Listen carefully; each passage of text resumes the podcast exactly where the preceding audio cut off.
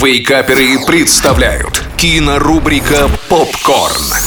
Всем привет! Это Николай Янчук, портал Киноафиша Инфо, и сегодня мы вновь поговорим о том, что стоит посмотреть в кино на этой неделе.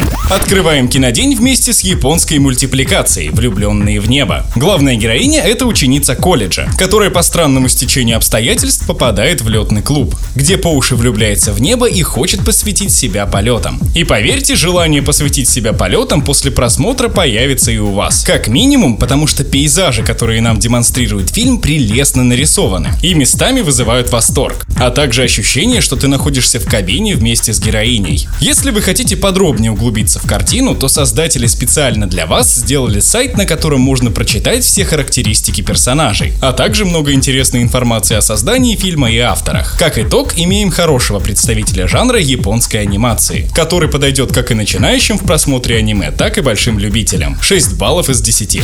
Продолжаем с французским документальным фильмом «Джейн глазами Шарлотты». Он рассказывает о взаимоотношениях знаменитой мамы и дочки Джейн Биркин и Шарлотты Генсбур. Через экран нам вместе с героиней предстоит узнать тайны ее матери и раскрыть неожиданные образы через объектив камеры. И картина на самом деле больше походит на послание дочери к матери, а не на привычную документалку. У нее особая атмосфера, достичь которой удалось благодаря сюрреализму, внесенному сценаристами. В своей дебютной работе Шарлотта Генсбур выступила в качестве продюсера, режиссера, сценариста и актрисы. И на на мой взгляд, весьма удачно. 6 баллов из 10.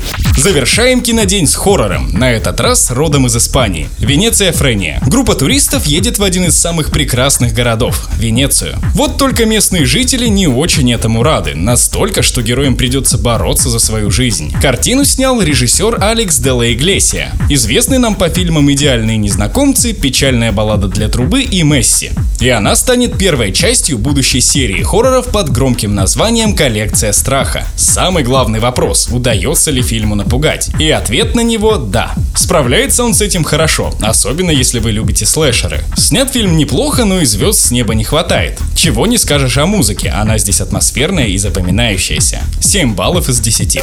На этом все. Смотрите кино, читайте киноафишу инфо и слушайте Радио Рекорд. Остаемся на связи. Кинорубрика «Попкорн». Каждый четверг в Вейкаперах на рекорде.